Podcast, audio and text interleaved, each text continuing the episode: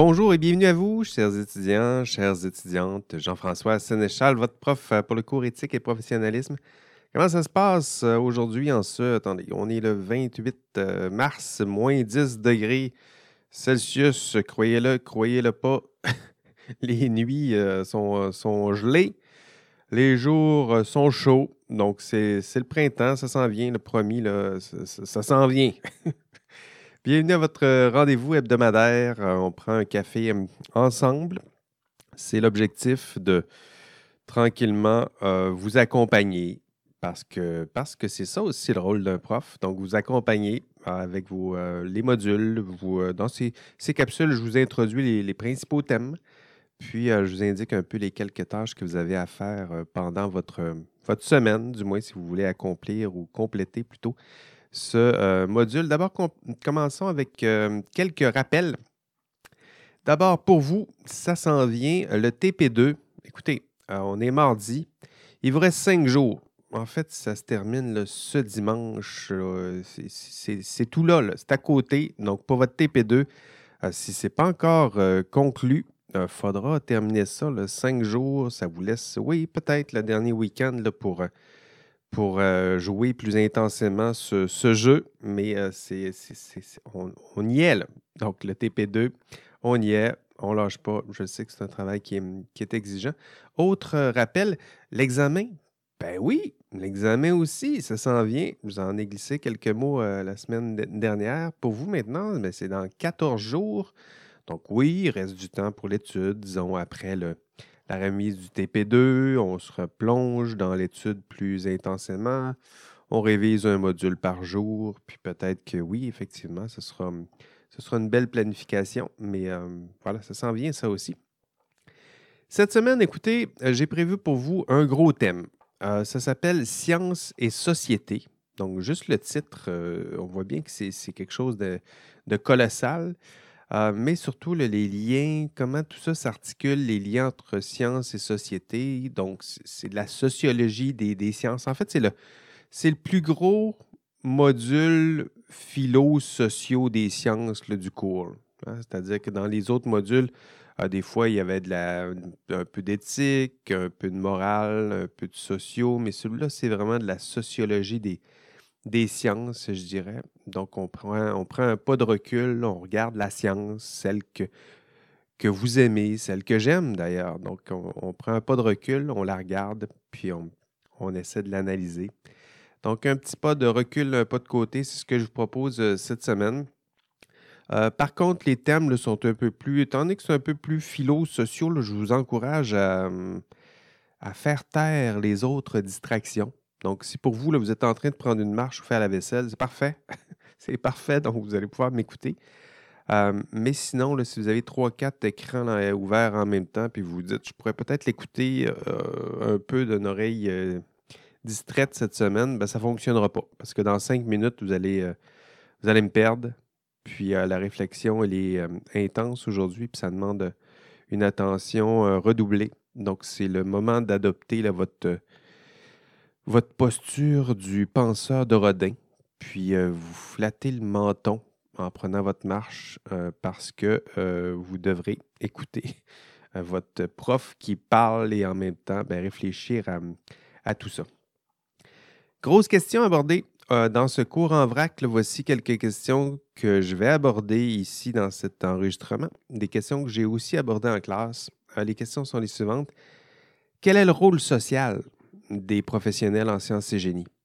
Hein, le rôle social. Qu'est-ce qu'on veut dire par le rôle social? Pourquoi vous auriez un rôle envers la société? Pourquoi vous parle-t-on de ce rôle dans ce cours? Euh, à titre de professionnel en sciences et génie, quel type d'influence aurez-vous sur la société? Est-ce que vous en aurez ne serait-ce qu'une influence ou est-ce qu'on la souhaite? Est-ce que c'est votre rôle de défendre euh, les valeurs, le bien commun, l'environnement, la santé, la qualité de la vie, ce genre d'enjeux, ou on devrait les laisser à, d'autres, puis vous, là, vous concentrer sur des, la dimension plus technique? On verra que c'est plus subtil que, que ça, c'est plus complexe que ça. Pouvez-vous justement confier à d'autres la responsabilité de s'occuper de ce genre d'enjeux sociaux et moraux, et vous Euh, est-ce que c'est possible de s'occuper seulement de la technologie, de la science, en mettant ces autres enjeux de côté? Est-ce que c'est possible? Autre question. Quelle question on a vu en classe? Euh, il y a la science. Ah oui, la science peut-elle résoudre tous les problèmes du monde? Hein, on, va, lui donner un nom à ce, réflexe-là, hein, le technosolutionnisme. La science est-elle moralement neutre?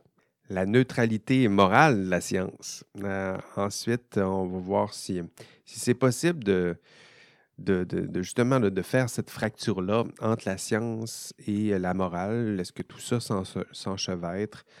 Euh, ou au contraire, est-ce que la science influence vraiment la société? Celle-là est plus facile à admettre, puis on se concentrera sur une autre question aussi, c'est est-ce que la société, elle, influence la science et, son contenu même? Donc voilà quelques questions que nous allons aborder. je ne peux pas toutes les recouvrir dans cet enregistrement. Mais euh, il y a deux questions centrales, je dirais, sur lesquelles je vais, euh, je vais plancher dans cet enregistrement. Donc, quel est votre rôle dans la société, donc votre rôle social, votre influence plutôt sur euh, la société, et l'influence de cette société sur la science et ben, le professionnel en sciences et génie. Donc, c'est surtout, je dirais, même dans cette dans cette deuxième voie que j'aimerais insister aujourd'hui, que j'aimerais vous, vous euh, amener avec moi. Donc, l'influence de la société sur la science, donc sur votre science. Euh, je le disais un peu plus tôt, votre, euh, votre influence sur la société, celle-là est assez, plus, assez facile à reconnaître. Là, vous irez voir dans l'enregistrement de cours, les étudiants les voient bien, ces liens-là, -là, cest à dire qu'on est inscrit en, en sciences et génie. Donc, pourquoi? Ben, pour avoir une forme d'influence sur la société. On veut transformer le monde, maîtriser euh, la matière, transformer l'énergie, la matière, construire un monde meilleur. Bon, c'est peut-être pas vos, expressions, mais somme toute, c'est un peu ce que plusieurs ont comme euh, partage, comme idéal, comme idéaux plutôt, lorsqu'on se dirige en sciences et génie. Parce que la science peut changer le monde. Hein, sinon, pourquoi aller en, en sciences. Ah, puis d'ailleurs, cette démonstration-là, euh, je donnais plusieurs exemples en classe, mais, il y en a d'autres. Euh, ne serait-ce que le succès de la, vaccination en pleine lutte à la pandémie, là, on voit bien que la science est capable de contribuer significativement à la société, à la transformer, à améliorer notre, notre sort. Mais est-ce que la société, elle, influence la science? Je pense que la, difficulté peut-être un petit peu plus, euh, plus grande pour vous faire ce lien-là, vous aider, je dirais, à faire ces liens-là dans, dans votre tête. Comment la société s'y prend-elle pour influencer la science et j'ajouterais son contenu? Pour euh, reconnaître cette, euh, cette, influence de la société sur la science, il hein, faut que ça soit bien compris, on aura besoin de faire quelques distinctions. C'est des distinctions que j'ai faites en classe, mais je me permets de les, euh, de, la redire ici en enregistrement, c'est la distinction entre science et recherche. Donc, distinguer la science, dont le contenu se veut coupé de la société, et la recherche, dont le contenu puis le système de production de la connaissance est fortement lié à la, à, la société. Donc, commençons par la, science, pour être plus euh, précis. La science, que je désigne la science ici, c'est celle qui se donne un peu en spectacle. C'est celle qui, euh, c'est un, archétype, une idéalisation. Euh, celle-là vous est transmise, enseignée depuis, que vous commencez de parler de science à, l'école. C'est-à-dire que cette science-là, le principal acteur, c'est le scientifique. Hein. C'est un archétype avec un, beau sarrau blanc. C'est celui que vous voyez à, découverte le dimanche soir ou avec Charles Tisser. Et euh, c'est Martin Garly, tiens, Martin Garly, c'est lui. c'est lui votre scientifique. Donc, pour lui, la connaissance, lorsqu'il parle, ce scientifique-là, la connaissance, elle est certaine. Donc, euh, on ne doute plus. Hein, la, connaissance est là. Ce sont des faits, des faits objectifs. Donc, la connaissance, elle est objective. Hein, elle, a été objectifiée, c'est-à-dire qu'on l'a tranquillement sorti du sujet Hein, de la personne qui a produit cette connaissance-là. Puis elle est devenue objective au sens où elle est là, c'est un objet qui se retrouve dans des textbooks, donc objective en ce sens. Froide au sens où elle est peu changeante. Froide, hein, c'est là. C'était peut-être hot euh, à un certain moment, c'était peut-être changeant, mais là, lorsque c'est consigné dans vos livres, là, pour un beau manuel de science, ben, c'est froid, c'est là, ça ne bouge plus vraiment. C'est apolitique. Hein, vous ne trouverez pas de traces du politique dans vos manuels de sciences. C'est asocial. On ne parle pas vraiment des liens entre science et société lorsqu'on regarde ces, ouvrages. En fait, le seul objectif social du scientifique, c'est la vulgarisation. Donc, c'est-à-dire nous instruire des vérités et faits scientifiques. Hein, vulgarise, c'est ça. C'est faire passer le savoir complexe à quelque chose Hein, nous, transmettre ce savoir complexe en quelque chose de plus simple, de plus digeste. Puis le, seul rôle de ce scientifique social, c'est de nous transmettre cette, cette connaissance-là. Donc ça, c'est la conception, je dirais, de la science qu'on retrouve dans les textbooks, euh, vos, textbooks préférés en chimie, en physique, en génie, le les gros livres que vous payez un peu trop cher. Donc, attention parce que dans ces ouvrages, la connaissance risque de vous sembler apolitique, asocial, mais c'est un leurre. c'est pas vrai. Ben, c'est pas vrai. Je vais faire des, nuances. en fait, si le savoir, il paraît à ce point-là asocial ou apolitique, c'est justement parce que le processus de production, de diffusion de la connaissance, euh, ce processus-là, réel, qui est la recherche, on y arrive, ce processus-là a été progressivement et méthodiquement et méthodologiquement, je dirais, on a effacé les traces de tout ça. Hein, on a effacé les traces du social, du politique, de, de nos failles humaines. On a tout c'est ça, et on a concentré le seul contenu rationnel et on le consigne dans un ouvrage qu'on appelle un textbook. C'est intéressant ça vous permet d'accéder rapidement au savoir, à ce savoir qui est un peu plus, qui est froid, objectif. Mais attention, encore une fois, c'est un leurre parce que si vous pensez que la science, c'est ça, bien, vous avez oublié le processus qui a mené à ces précieux faits qu'on vous enseigne dans ces, dans textbooks. Et on le verra un peu plus tard, la science ne réussit jamais complètement, même dans vos textbooks, que je dirais, à effacer complètement les, euh, les traces de la société ou du politique, hein, de la société dans, laquelle ce savoir a été euh, conçu. je vous donnerai quelques exemples un peu plus tard. Rappelons-le donc, le scientifique, ce Martin Carly, hein, c'est une construction sociale. Il n'existe que dans notre tête, parce que si vous vous promenez autour de vous à l'université, allez vous promener au Vachon, au Pouliot, vous allez voir qu'il n'y en a pas beaucoup qui ressemblent exactement à ce, concept-là du scientifique. D'ailleurs, on fait faire un test, j'en parlais un peu en classe, ça s'appelle le DAST test. DAST. DAST pour Draw a Scientist Test. Donc, on fait, on fait dessiner des, scientifiques à des, à des jeunes euh, puis vous allez voir, plus les jeunes, bon, les jeunes, on leur fait faire des dessins. On leur dit seulement, dessine-moi un scientifique. Puis au début, hein, lorsqu'on fait faire ce genre de dessin-là, au moment où ils commencent à dessiner, c'est très flou. Il n'y a pas vraiment de. Ils ne savent pas exactement c'est quoi. Mais tranquillement, il y a une image qui se forme, puis qui se, qui, qui se définit, qui se, hein, qui, qui se peaufine.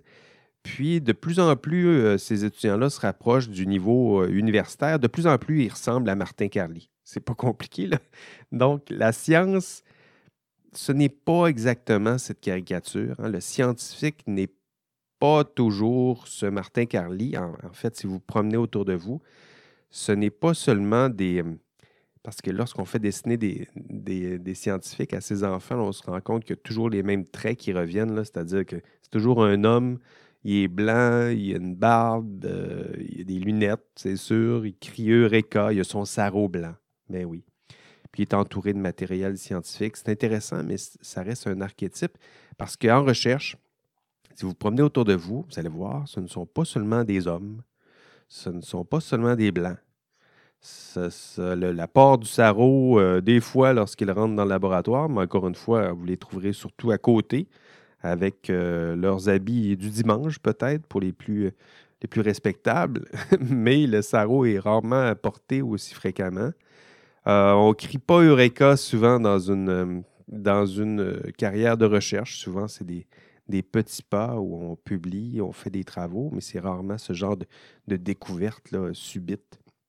Donc, allez vous promener euh, dans vos corridors de l'université. Vous, irez voir à quoi ça ressemble pour de vrai un chercheur. Puis vous allez voir qu'on est bien loin de cette, caricature euh, de la science. Puis si vous voulez vraiment constater les liens entre science et société, hein, c'est notre thème du, jour, pour faire les liens entre société et science, il faut être capable de sortir un peu de cette caricature. Donc, moi, je vous propose de remplacer cette caricature euh, par le chercheur en sciences.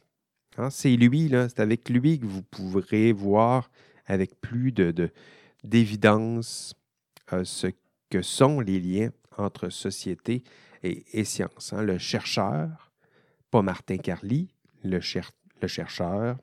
Donc, le chercheur, lui, c'est une femme, c'est un jeune, c'est un immigrant, c'est il y a toutes sortes de, représentativité des, minorités ethniques, culturelles, visibles et de genre.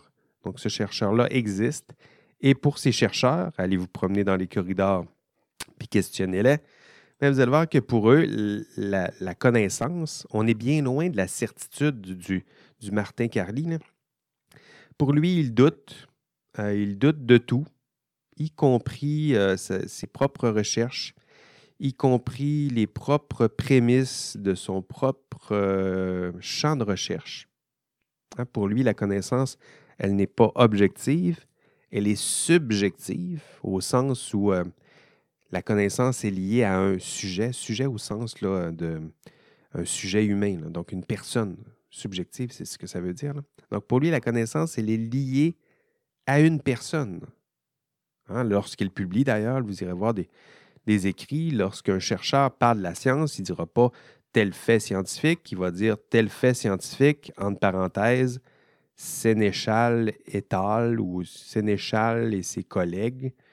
Puis hein, on, associe une partie de la connaissance qui, elle, n'est pas encore consensuelle, mais a été démontrée par telle équipe.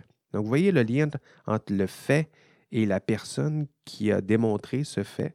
Ça, on se rapproche déjà plus de la, recherche. Et pour lui, le chercheur, ben, ses, activités, euh, activités sont directement reliées aux politiques et enjeux sociaux. Donc, allez discuter avec les chercheurs autour de vous. Et euh, en ce moment, ils lisent les budgets. on est là-dedans en ce moment. Dernier budget, euh, on va aller lire le budget. Puis il est sorti récemment. Puis on va aller voir c'est quoi les intérêts, où s'en va le financement. et le but pour les chercheurs, c'est aussi d'aligner ses intérêts de recherche avec euh, le financement. Euh, parce que si on veut financer de la recherche, il faut aussi s'aligner avec là où le, financement euh, sera. Donc, comment le faire? Puis vous allez voir, selon les époques, les, différents champs du savoir vont, vont changer. Là où le politique finance certains champs du savoir, ça, peut varier à travers les époques. À une certaine époque, c'était peut-être l'optique photonique. Il y a quelques années, les données massives, euh, l'intelligence artificielle, c'est quand même assez récent. Euh, COVID-19, ben, pendant deux ans, le, financement était là. Donc, si vous voulez savoir où sont, où est le financement, il est là où les intérêts du politique sont et où sont les intérêts des chercheurs, ben, c'est là où le financement est. Donc, euh, ce, lien-là entre société et politique, il faut euh, vous l'approprier. Hein, ces champs du savoir sont promus par les bailleurs de fonds parce que ces champs de la recherche sont prometteurs d'un monde meilleur. Hein, donc, ce n'est pas pour rien. Ils financent cela parce que ça se rapproche des conceptions du bien commun, celles des gouvernements en place donc, vous le voyez, le lien entre science et société. Donc, pour bien saisir ces liens, cette influence de la société sur la science, vous, vous devez vous rappeler de cette distinction, science ou scientifique et chercheur. La science, celle que vous voyez dans vos manuels scientifiques, vos textbooks, mais là, cette science, elle est d'abord recherche. cette recherche est liée à des enjeux sociaux. Elle a été influencée par la société, notamment via le financement de la recherche. Et ces traces vont, euh, on va retrouver ces traces de la société ou des intentions de la société jusque dans le contenu euh, de la science.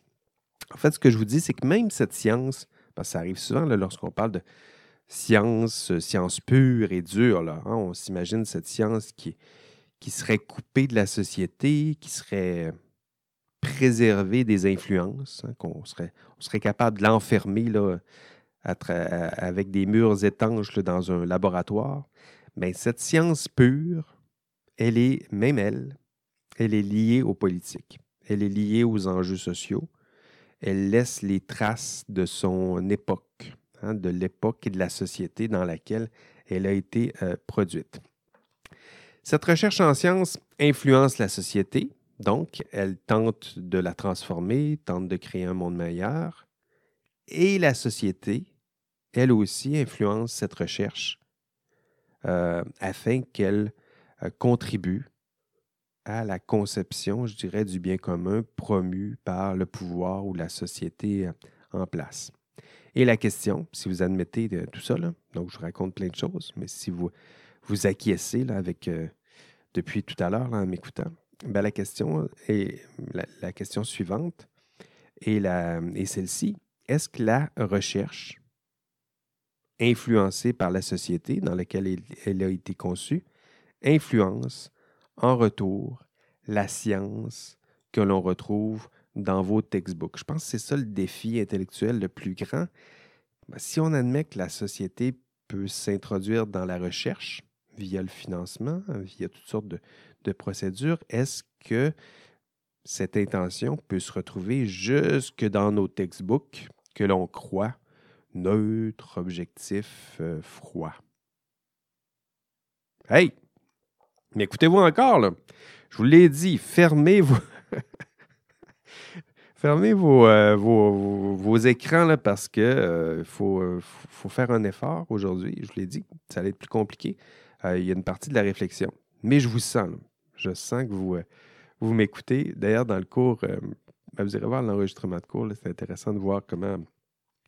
C'est pas la première fois que je donne ce cours-là. Puis dans mon cours, les étudiants sont très attentif. Puis je les lâche pas parce que c'est quand même pas simple ce que, ce que je suis en train d'expliquer. Puis pour certains, ce, pas de recul sur la science, c'est loin d'être naturel.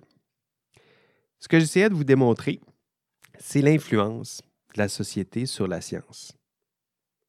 Est-ce que la société, l'influence de la société, est-ce que ça peut se trouver un chemin jusque dans vos textbooks? Et vous irez voir dans l'enregistrement de cours, euh, j'ai donné plusieurs exemples. Hein. L'exemple que, le premier exemple, peut-être le plus spectaculaire, c'est, l'exemple de Lysenko, hein, un chercheur en plein régime socialiste soviétique.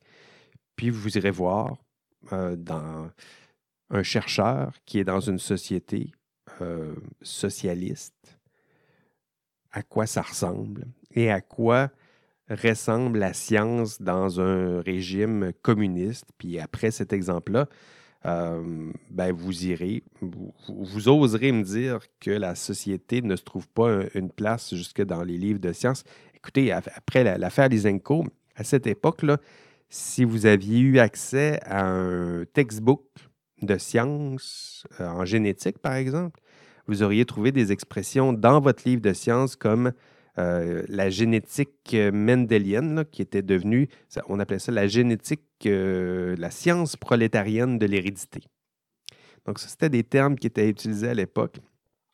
Mais pourquoi ça existe? Parce que le scientifique agit dans une, société à l'époque, puis le financement, si vous vouliez faire de la recherche dans ce, régime, il ben, fallait, fallait trouver des, des accointances avec le régime politique en place. Puis, ben, il y avait des, il y avait des traces de cette influence-là jusque dans les textes book. Autre exemple que j'ai cité en classe, c'est l'exemple de Alan Turing. Donc, Alan Turing, probablement que vous le connaissez, si vous avez un peu de... Ben, vous le connaissez probablement tous, je dirais, parce que ça fait partie de la, culture scientifique de base. Donc, Alan Turing, c'est euh, l'inventeur du Turing test. Peut-être en avez-vous euh, entendu parler avec euh, l'intelligence artificielle pour distinguer une intelligence artificielle d'une intelligence réelle ou naturelle, je vais le dire comme ça. ben, il avait inventé le, le Turing test, mais euh, je dirais que sa, carrière, donc c'est un mathématicien, c'est un mathématicien hors norme, puis il était qualifié hors norme dès ses, premiers travaux. Donc en 1936, c'était lui qui était le, créateur, idéateur de la, du machine learning, à peu près. Aujourd'hui, c'est un langage qu'on utilise en, intelligence artificielle, mais à l'époque, c'est lui qui concevait ce genre de, théorie-là. On était bien loin de ce qu'on fait aujourd'hui. Euh, Héros de guerre en 1939. Ici, j'ai quelques dates devant moi, je vais vous les donner. C'est lui qui a décrypté euh, les communications allemandes. Peut-être avez-vous vu le, film qui, qui décrit exactement ça, comment il s'était pris pour euh, décrypter les communications allemandes. Puis les sociétés changent et son statut de mathématicien va changer. C'est-à-dire que la valeur du savoir produit par Turing va se mettre à décroître, sa réputation de scientifique va se mettre à décroître et pas parce qu'il se met à raconter euh, des mensonges ou, il dit ou ses théories sont, sont erronées, c'est simplement parce qu'il était homosexuel et il a été condamné pour homosexualité. Donc, on l'a mis en prison. Évidemment, les époques changent et heureusement. Mais à l'époque, c'était le sort. Donc, non seulement on l'a mis en prison, euh, il, a, dû accepter une castration chimique. Donc, à cette époque, ben, les travaux du chercheur ont été boudés, euh, complètement écartés du champ consensuel de la science.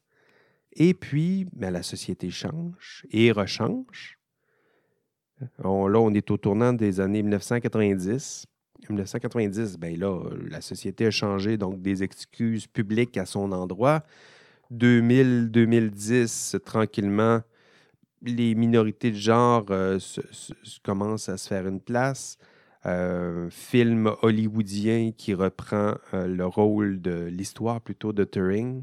Et aujourd'hui, si vous prenez un livre euh, en intelligence artificielle, rarement on va oublier de, mentionner qu'Alan Turing est le père fondateur, de, idéateur de l'intelligence artificielle.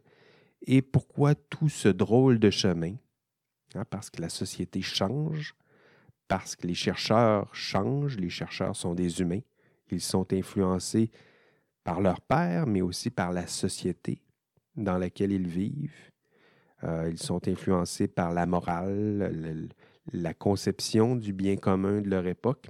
Donc la science n'échappe pas à ce genre d'influence. On, l'aimerait pur, dur et dur, peut-être coupé de la société, mais il euh, faut, bien faire le constat plus réaliste que la science est influencée par plusieurs choses, y compris les hommes et les femmes qui construisent cette, euh, cette science.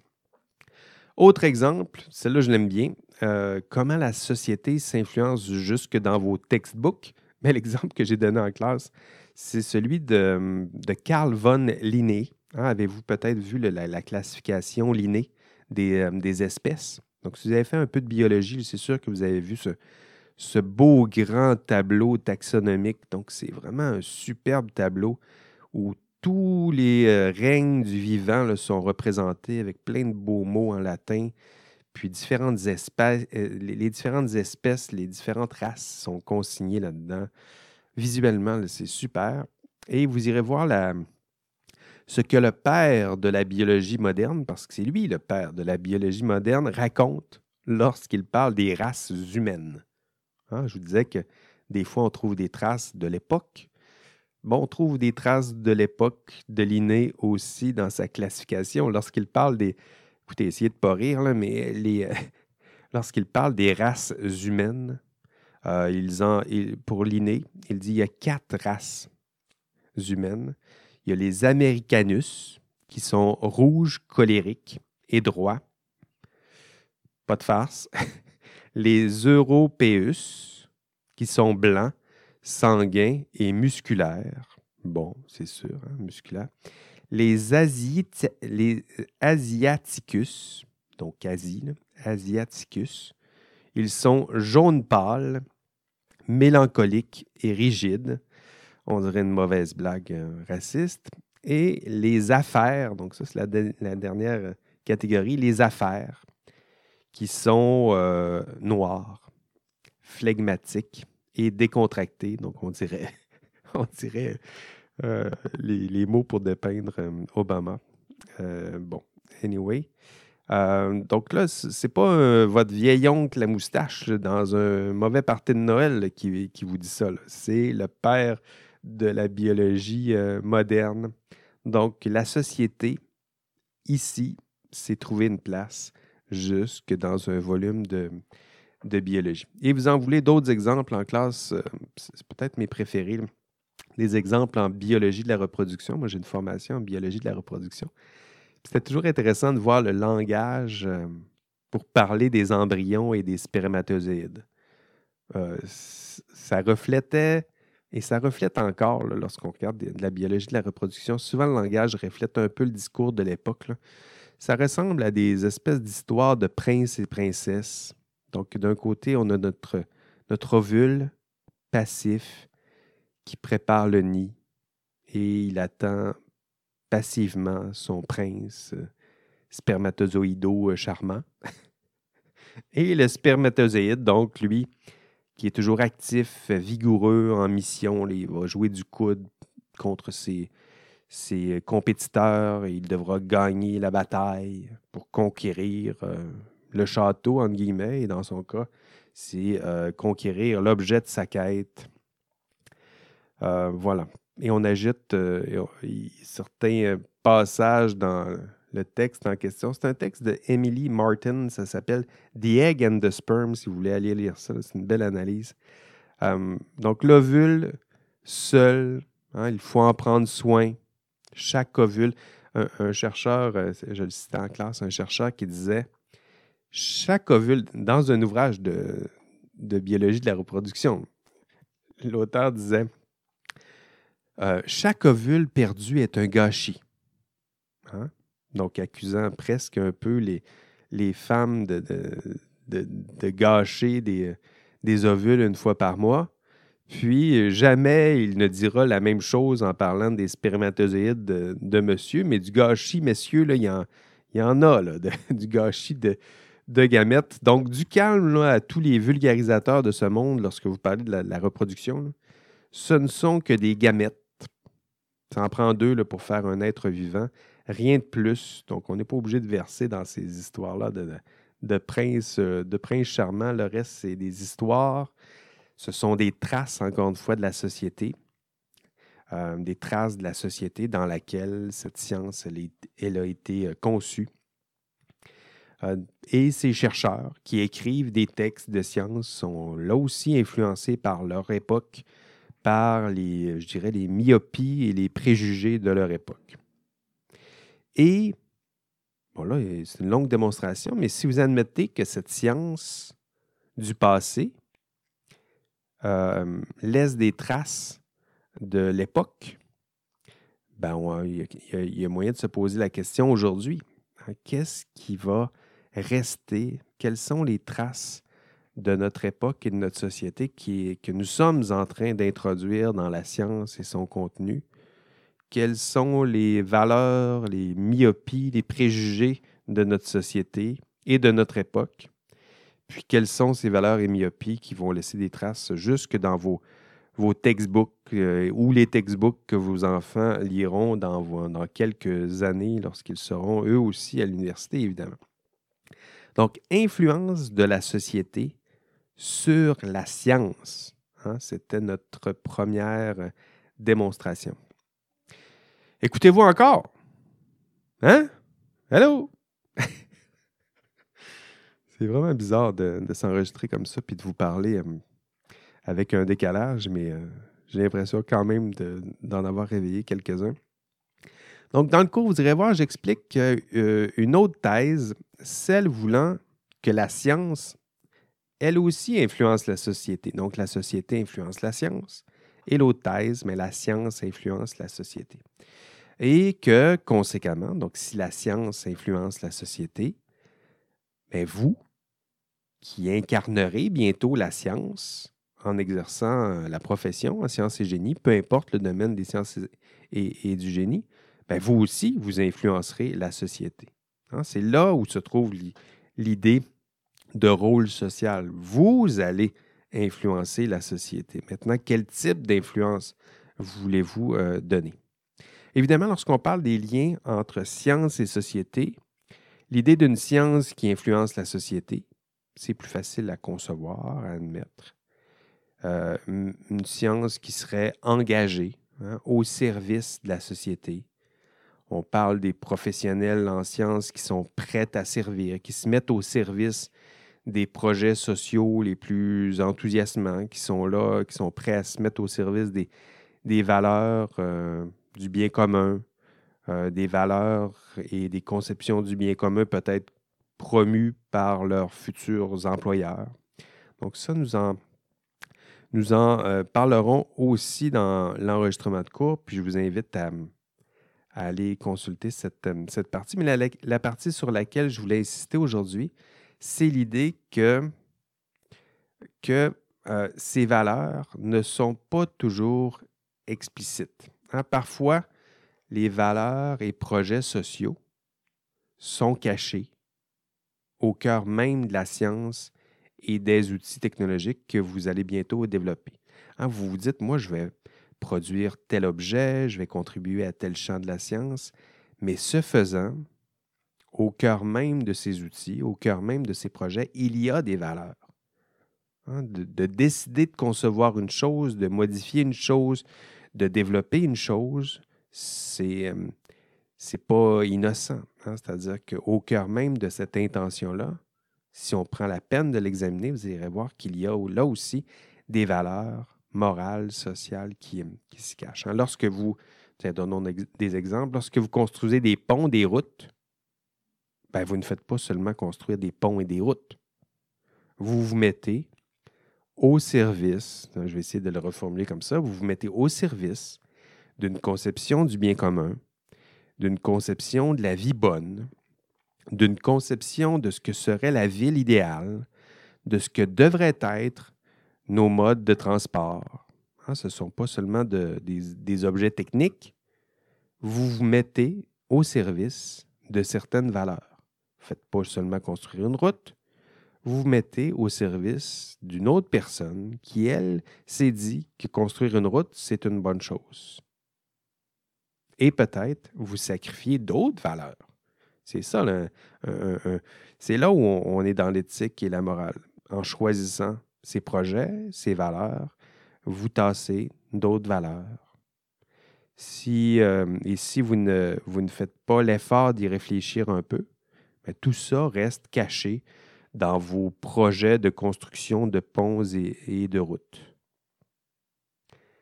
Peut-être un autre exemple, lorsque vous participez à la production de médicaments, euh, médicaments peut-être que ce sera plus clair pour vous.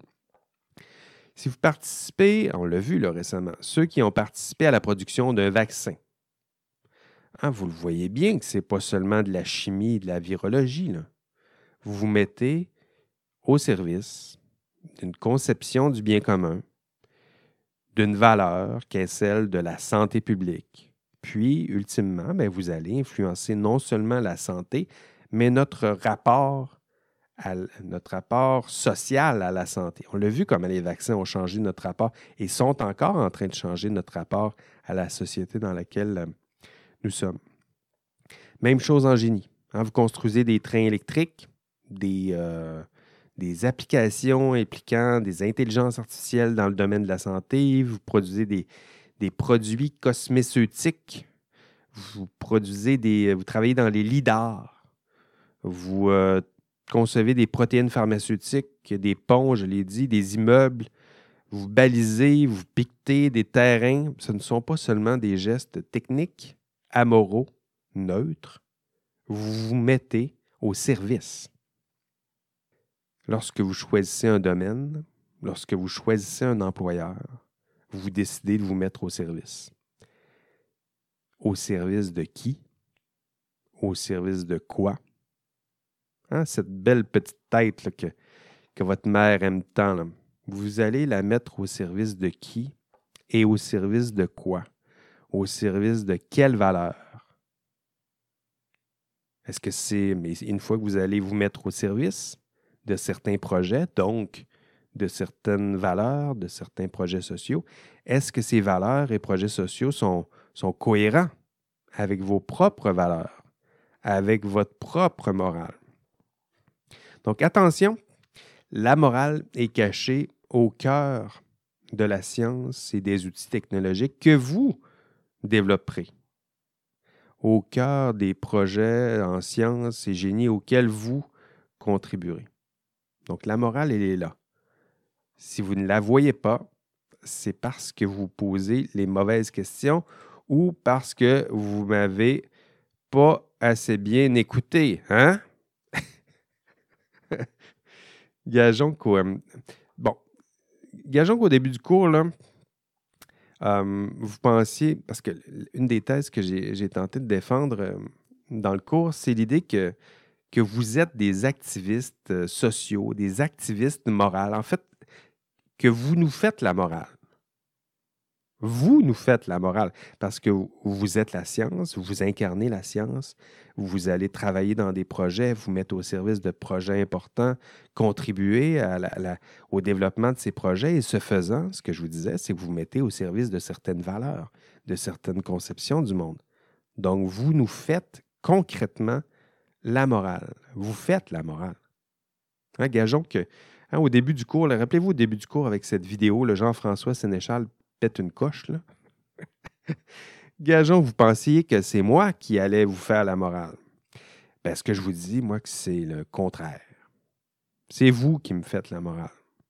C'est peut-être la, citation la plus, choquante de ce cours d'éthique. Vous pensiez que ça allait être un prof qui allait vous faire la morale? Puis le prof, à la fin du cours, il vous dit Non, non, c'est vous qui me faites la morale.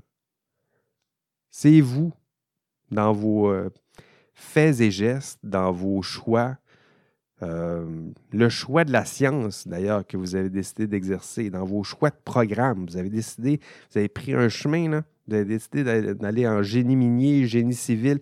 Ces choix, éventuellement, vous allez choisir un employeur. Ces choix, en faisant ces choix, vous faites aussi des choix moraux. Avec votre, euh, intelligence, avec euh, votre science éventuellement, votre génie que vous allez bientôt maîtriser. Vous allez vous mettre au service de projets techniques et scientifiques qui vont influencer, qui me font la morale. Ce que je voulais dire, c'est qu'en faisant tout ça, vous allez participer à toutes sortes de projets et vous allez influencer euh, ce que je mange, euh, ma façon de me déplacer, où je devrais vivre, hein, les, villes, euh, quel devrait être mon rapport avec la santé, mon rapport à la matière, à la nature, avec la vie en général, la façon dont euh, la société elle-même se, pense. Donc, pensez la, si vous voulez, si vous avez encore des doutes sur votre, votre influence, pensez à l'influence, aux, ben, aux, inventions peut-être les plus importantes de l'histoire de la science, hein, l'automobile, l'avion, la vaccination, plus récemment l'Internet, les réseaux sociaux. Vous le voyez bien que ces technologies influencent que nous sommes, vous voyez bien que ces technologies nous, euh, nous prescrivent un peu ce qu'est, ben, au moins font la promotion d'une certaine conception du bien commun, d'un monde idéalisé. Hein. Les, réseaux sociaux, c'est aussi la promotion d'une façon de communiquer, d'être. Et vous le voyez que ça transforme la, la société. Donc attention, votre science et votre profession promeuvent peut-être à votre insu mais là, le but de vous présenter ça, c'est justement de vous, vous informer de tout ça. Hein. Donc, mais votre science et votre profession promeuvent, peut-être à votre insu, des valeurs, une conception du bien commun, une vision du monde. Puis, pour vous, ben, il est temps de, reconnaître ces valeurs, de reconnaître que des fois, ces valeurs sont cachées dans les projets techniques, dans les, les objets techniques et outils que vous développez, donc, il est temps de reconnaître l'existence de ces valeurs, de les assumer, de vous assurer que ces valeurs et projets sociaux correspondent à vos valeurs et aux projets sociaux auxquels vous aimeriez contribuer. Pour les deux auteurs que nous avons vus dans le cours, donc Calon et là, ces deux sociologues, hein, ces deux sociologues sciences et de la technique, c'est eux qui vous disent que vous êtes carrément des activistes sociaux. Donc, vous irez voir un peu dans le détail qu'est-ce que ça veut dire. C'est-à-dire que, évidemment, lorsqu'on dit l'expression activiste social, on ne pense pas nécessairement à un, geek des sciences et du génie. on pense plutôt à, je ne sais pas, je dirais plutôt le campus euh, social, sociologie, anthropologie, euh, plus le, volet, euh, le volet social, je dirais, du campus du Laval. Et pourtant, et pourtant, ben, nous dit Callan est là, et pourtant, vous êtes d'une certaine façon des, des activistes sociaux c'est-à-dire que la seule différence entre Greta Thunberg et, vous, c'est que vous, vous ignorez à quel point vous influencez euh, le monde dans lequel bientôt nous allons vivre. Hein? Elle le sait. Habituellement, les gens qui ont une formation plus en sociaux, de gauche, philo, anthropo, et ils, aiment ces, ces liens-là entre la société, ces enjeux-là sociaux, veulent intervenir, veulent changer le monde, alors que vous, vous changez concrètement le monde, transformez le monde, la matière, mais vous ignorez que vous avez aussi euh, des impacts sociaux, moraux, que vous faites la promotion de certaines valeurs. Une question euh, importante euh, se pose à la toute fin de cette, cette démonstration. Quelles sont les valeurs que vous souhaitez promouvoir en sciences et génie? Ah, Ce n'est pas seulement je vais exercer ma profession en sciences et génie. C'est que je vais faire la promotion de certaines valeurs à travers l'exercice de ma profession en sciences et génie. Vous pouvez exercer votre science et votre profession en sciences et génie en ignorant les valeurs qui s'y cachent. Euh, vous vous mettrez euh, peut-être aveuglément au service d'un employeur ou de projets qui ne correspondent pas à vos valeurs, peut-être. Euh, je souhaite le contraire. Exercer la profession en sciences et génie en vous assurant que les valeurs promues sont les vôtres et que votre rôle, et qu'en exerçant plutôt votre rôle, vous puissiez contribuer à construire la société dans laquelle vous vous souhaitez euh, vivre. Que ferez-vous au cœur de l'exercice de la, profession en sciences et génie pour justement influencer et transformer la société de, demain? Ben, vous en avez le pouvoir, en tout cas. Vous pouvez euh, la transformer. Le pouvoir, donc. Et encore, tiens, ça revient, cette ritournelle. Le pouvoir et euh, la responsabilité qui l'accompagne, évidemment. OK, c'était ma, présentation aujourd'hui. À la fin de ce module, euh, vous devriez être capable, donc évidemment en consultant l'enregistrement de cours, je ne pense pas que vous pouvez vous contenter de, ce, cours enregistrement. Euh, donc à la fin du module, vous devriez être capable d'expliquer ce qu'est le déterminisme technologique et la neutralité morale de la science. Donc deux concepts que j'ai utilisés aujourd'hui ben, dans ma présentation audio sans nécessairement prendre le temps de les définir euh, rigoureusement. Donc, vous irez voir la, présentation, euh, notamment pour bien distinguer ces, deux concepts. Euh, dans ce module, vous devriez être capable d'énoncer les principaux arguments permettant de déconstruire les, les mythes que sont le mythe du déterminisme technologique et de la neutralité morale de la science. Donc, encore une fois, c'est des mythes que j'ai là aussi tenté de, de d'attaquer, je dirais, dans ma présentation, mais en même temps avec moins de, d'analyse et de logique systématique que j'ai, j'ai utilisé dans, ma présentation. Donc, pour vous, ce sera une belle, une belle deuxième euh, utilisation de ces concepts lorsque vous, irez visiter les, ou consulter plutôt l'enregistrement de cours. À la fin de ce module 11, vous devriez aussi être capable d'identifier, troisième objectif, d'identifier les valeurs, idéaux, projets sociaux et, environnementaux promu dans les projets scientifiques et techniques auxquels vous contribuerez. Donc ça, c'est intéressant. Donc, pratiquez-vous à faire ce lien-là. D'ailleurs euh, ouvert un, forum exactement avec ce genre de questions-là. quel sera votre futur projet technique, outil scientifique? Donc, vous allez contribuer. Là. Technique. Donc, vous avez quelque chose, une idée pour transformer un peu le monde. Essayez de vous habituer déjà à identifier les valeurs, les idéaux euh, qui se cachent peut-être derrière ces objets qui vous semblent peut-être uniquement techniques, jusqu'à ce que je vous pose la question. Donc, être capable aussi de reconnaître, ça c'est le quatrième objectif, de reconnaître les conséquences sociales découlant de l'activité du professionnel et euh, conséquemment le rôle de ce dernier dans ce contexte. Donc, être capable de voir à travers les projets, hein, vous allez bientôt contribuer à des projets scientifiques, techniques, quels seront ces projets, quelles seront les valeurs promues à travers ce projet, mais aussi, il faut avoir la, lucidité de voir que chacun de ces projets se fait pour euh, euh, fait la promotion de certaines valeurs et parfois se fait au détriment de certaines autres valeurs. Donc, si on veut parler d'éthique, en l'abordant via la lorgnette de la science et de la technologie, il faut faire cet exercice. Je souhaite contribuer à la science et au génie à travers certains projets quelles sont les valeurs et idéaux promus à travers ce projet, quelles sont les valeurs et idéaux peut-être sacrifiés ou euh, mis en second, peut-être, euh, qui, sont, qui liés à ces, projets et outils techniques. Donc, allez consulter les, exercices ou les questions que j'ai préparées dans, les forums euh, de ce module. Puis, revoir les questions reviennent, puis allez vous servir aussi des, des exemples cités par les autres pour bien assimiler ce genre de, concept. Voilà. OK. C'est tout. Merci pour votre attention cette semaine. Je sais que c'était un peu plus intense, mais je vous ai senti à distance, très présent euh, aujourd'hui.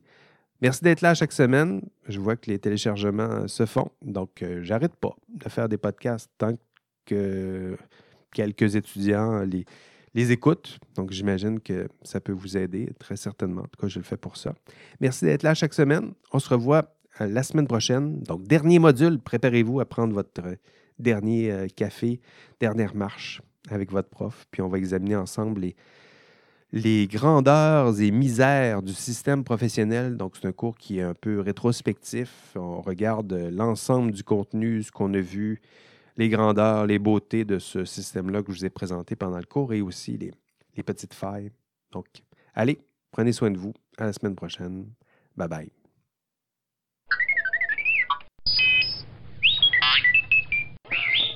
L'indice cette semaine. L'indice cette semaine, c'est un ouvrage qui a influencé euh, une partie du contenu de ce module 11.